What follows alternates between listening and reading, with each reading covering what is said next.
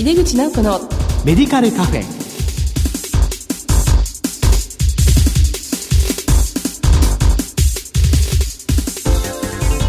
こんばんは。帝京平成大学薬学部の井出口直子です。井出口直子のメディカルカフェ。この番組は医療を取り巻く人々が集い、語らい、情報発信する場です。今日は患者さんのニーズに応える創薬特集のにかいめとして、岡山大学大学院医師薬学総合研究科准教授の角田博樹さんをスタジオにお迎えしてお送りします。お楽しみに。井出口直子のメディカルカフェ。この番組は手羽製薬の提供でお送りします。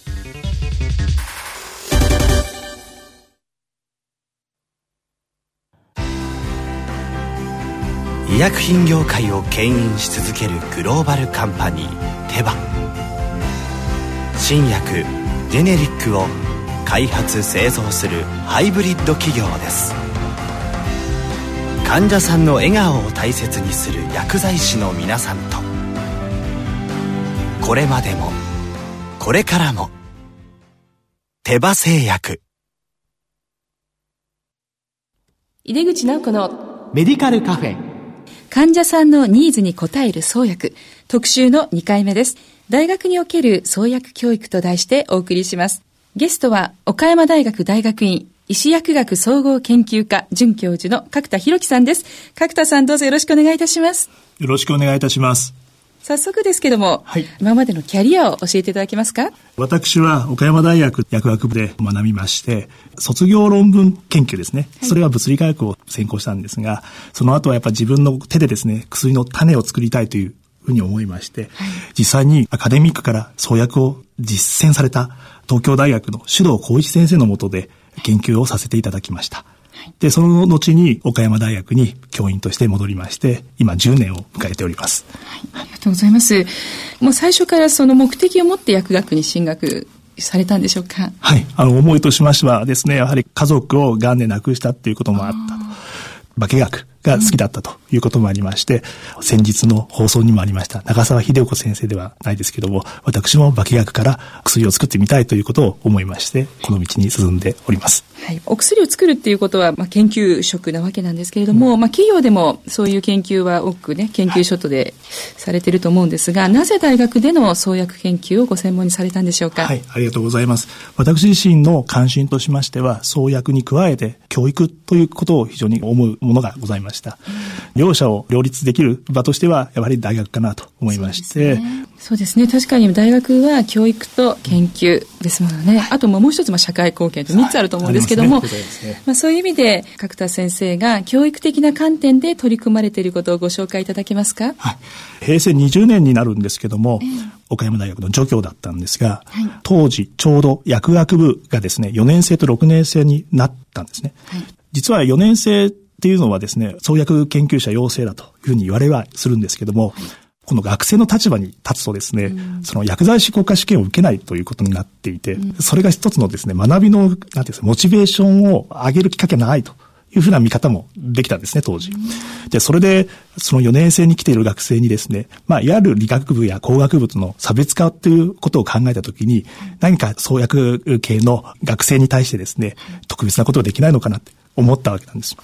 で、原点回帰をすると、やはり薬学部に来ている学生の多くはですね、薬剤師として臨床現場で活躍したい。で、もう一つが薬を作りたいということになると思うんですが、その後者に関して言うとですね、誰のためのお薬を作るかというところを忘れてはいけないのかなと思いまして、研究室での研究活動、これもすごく大切なんですけども、それに加えて臨床現場との接点を学生の時にもっともっと持たせられないかというふうに考えたんです。で、非常にありがたいことにですね、岡山大学の薬剤部長の仙道先生がサポートくださいまして、角田さん、そういう思いを持っているんだったら、ぜひ病院薬剤部の方にも創薬系の学生を連れてきてよ、声をかけてくださったんですね。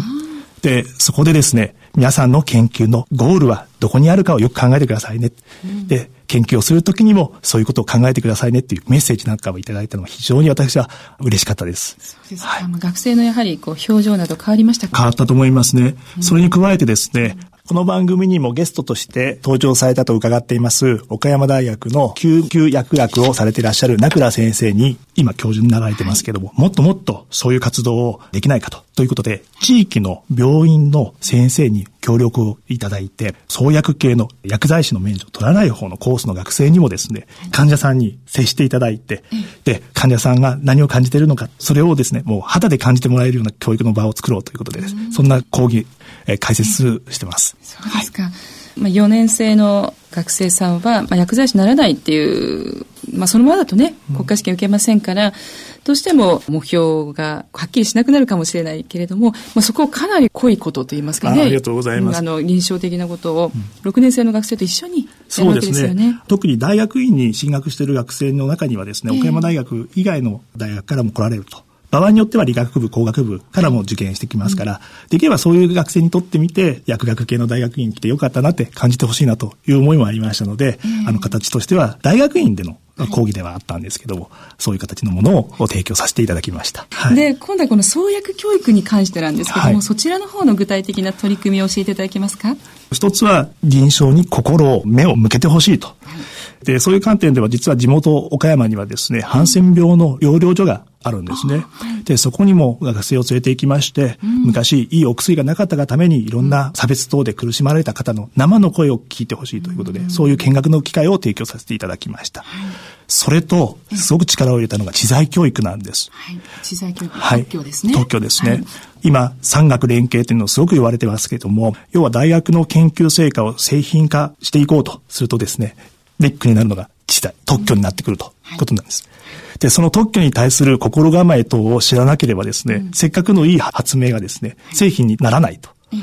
となるとこれはもう非常に問題だなと思いましたの で, で、ね、実は岡山大学の知的財産本部と組みましてですね、うん、創薬知的財産学という大学院の講義を開設させていただきました、うん。でそこではですね、まず特許というか知財に対する心構えをですね、知財本部長にご講義いただきまして、その後にはですね岡山の弁理士の先生をお呼びしまして、知財の検索法なども学んでいただきました。でそれは非常に研究を行う上で意義があったなと思ってまして、なぜならばあの多くの研究はですね、あの文献調査するんですけど、その多くは学術誌に限られるんですね。そうですね。でもそこに特許に対しても目を向けられるようになっていけば、実は企業さんの研究の多くはですね、まだ論文になってない場合もあるんですよね。そうですね。いわゆる学術誌になってない。だ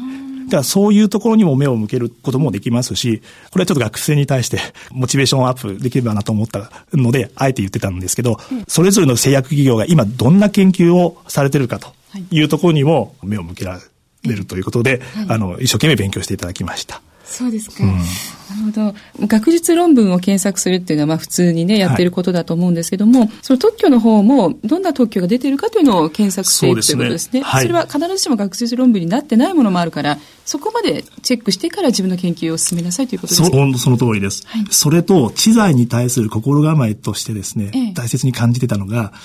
日頃難しくなかなか進んでない研究がうまくいったと。そうすると最近はソーシャルネットワークで Facebook とかいろいろありますよね、うん、あ今までうまくいかなかったのがうまくいったんだと、うん、例えば私のように有価学をやってるものだとですね、うん、構造式ってすごく大好きだから、はい、これができたんだよっていうのを例えば載せられてしまいますよね。ああ見せたくなっちゃうんですね。そう、そういうこともあると思う。でもそれをされてしまうとですね、はい、せっかくの知財が知財化できなくなってしまいます。みんなが知ることに、はい、なのでそれもまずいよっていうことに気づかせたいなということで、そういう大学院の講義を開設しました。なるほど、はい。今ねその エスエヌエス でいろいろうまく使わないと大きな問題になりますね。そうですね、はい。それと、ええ、その知財化の時に大切にっていう重要になってくるのが、ええ、実際の実験のデータになってくるわけですね。でそのデータがどのように管理されているか、うん、まず一つ挙げられるのはノートの取り方となっていくわけなんですけども、実験ノートですね、はい。でもその実験ノートの取り方っていうのは、ええ、本当その特許とかそのさらにその先の本当患者様のところまでお薬として届けるというところまで考えてなかったら、自分用の単なるメモ書きになってしまうことってあると思うんですけども、えー、それではまずいよねっていうのに早いとこ気づいてもらうっていうのは意義があるのかなと思ってですね、その辺は私のみならず多くの先生方が語ってくださったところです。実験ノートをどういうふうに書くかということもきちっと教育されているということですね、はい、これも重要ですよね。後からの大きな証拠になるということです。そうですね、あの特にその研究成果というのがですね、えー、第三者にこう問われたときに、はい、そのエビデンスとしてノートっていうのはすごく重要になるんですけども、それが単なるメモなのか、いや人様に見せても大丈夫なのかというのは非常に問われるところではないかなと思います。そうですね、はい、なるほど。私はまあちょっとその特許には詳しくないので教えていただきたいんですけども、そのお薬に対する特許というのは、うん、まずその新しい物質を作ったということでまず一つ取れる、うん、ということですよね、はい、それからその製造方法に関しても取れると、はい、他にはどんな特許が取れるんですか。 あ,、はい、あとはあの例えば A というお薬が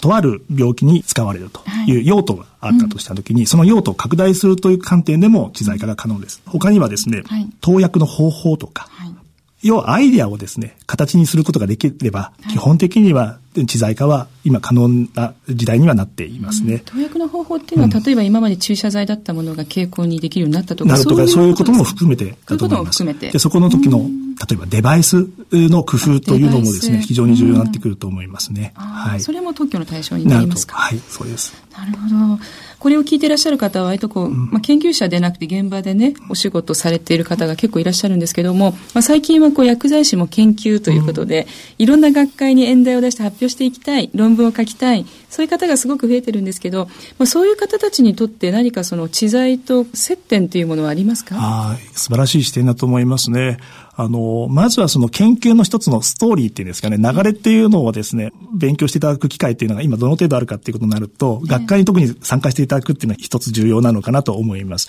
うん、それと英文日本文関係なくですね、やっぱり論文というものに目を通していただくというのも非常に重要なのかなと思いますね。でそれで論文として発表するとは何ぞやっていうある種の心構えですね。これは薬剤師として働かれている方があの研究報告をするためのみならず、やっぱ研究をする上では非常に重要な心構えなのかなというふうに思いますので、お作法としてはやはり文献を読むというのは非常に重要なのかなと思ったりします。文献を読む重要さというのは、うんまあ、いわゆる先行研究、今までどんなことが一番分かってきているのかとか、そういうことをキャッチするということも一つですし、はい、やはり研究を行う上ではまず目的が明確でないといけない。未解決課題を解決するためには次は仮説を立てますよね。作業仮説という表現をされますけども、はい、その仮説の立て方っていうのもですね知っておく必要があるかなと思います。でその仮説に基づいてデータを集めていく。でその集めたデータをこの統計学的な処理をすると、どういうことが結論付けられるか順番がありますので、はい、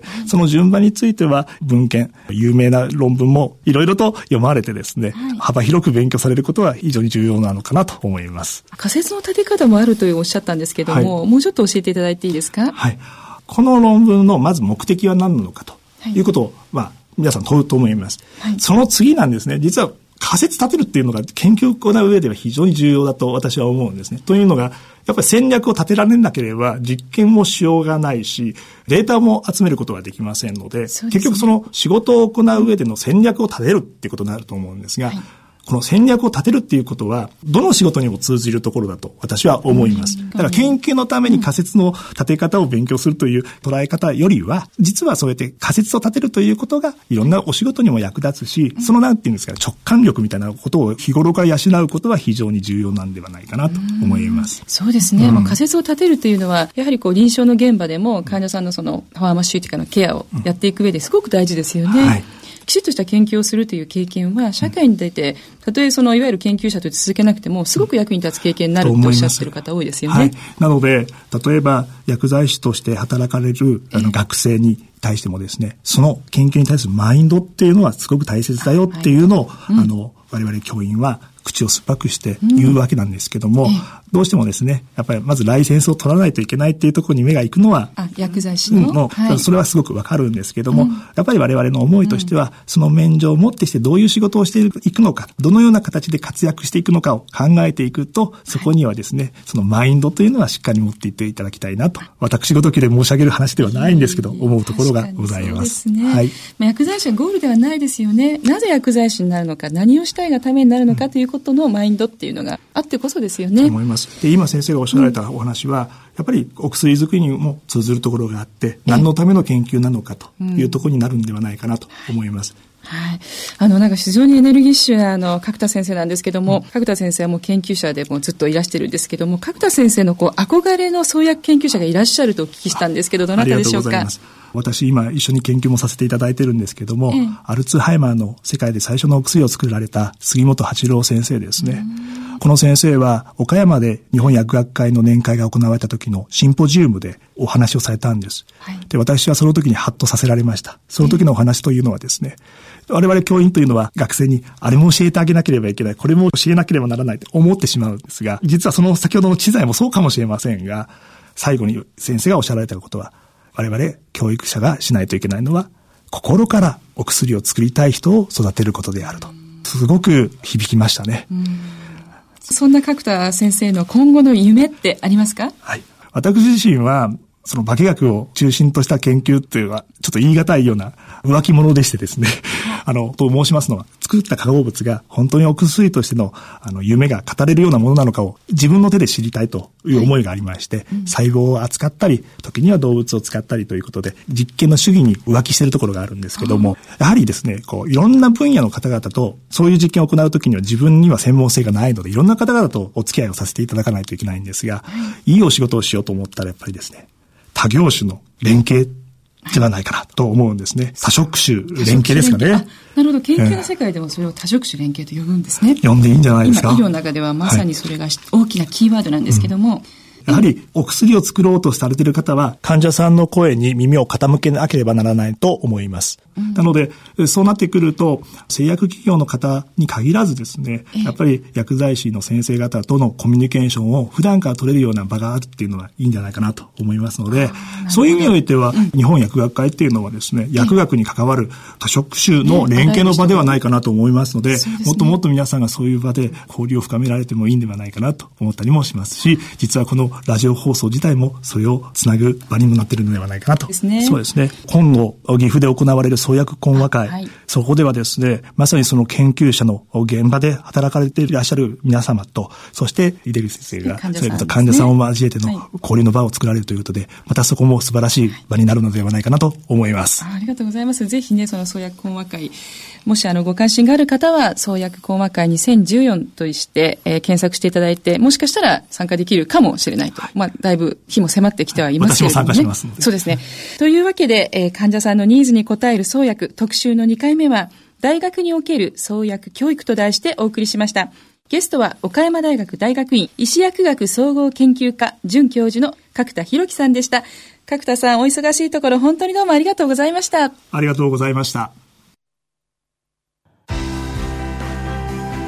医薬品業界を牽引し続けるグローバルカンパニーテバ、新薬ジェネリックを開発製造するハイブリッド企業です。患者さんの笑顔を大切にする薬剤師の皆さんと、これまでもこれからもテバ製薬。井出口直子のメディカルカフェ、患者さんのニーズに応える創薬をテーマに、いっかいめは岐阜薬科大学の薬科学研究室教授長澤秀子さんを、にかいめは岡山大学大学院医師薬学総合研究科准教授の角田博樹さんをお招きしてお送りしました。お二人の話にはやはりつながる部分がありましたよね。もう角田さんの話は勢いがあってすごく楽しかったです。研究者としてのキャリアを築くためにいろんなことが大事、もちろん専門重要なんですけども、よねん生の学生さんにも、まあ、地域の医療連携のことをしっかり体験させたり、それから知的財産のことの教育をすごくきちんとされてましたよね。これ両方ともキャリアを築くためには欠かせないものなんですね。さて、この番組は放送後にオンデマンドとポッドキャストで配信しています。番組へのご意見やご質問などは番組ウェブサイトからメールでお送りいただけます。お待ちしております。収録風景なども番組のサイトにアップしていますので、ぜひラジオ日経のホームページからこの番組のウェブサイトにアクセスしてください。井出口直子のメディカルカフェは毎月だいに、だいよん水曜日夜はちじよんじゅっぷんから放送しています。それではまた、帝京平成大学薬学部の井出口直子でした。井出口直子のメディカルカフェ。この番組は手羽製薬の提供でお送りしました。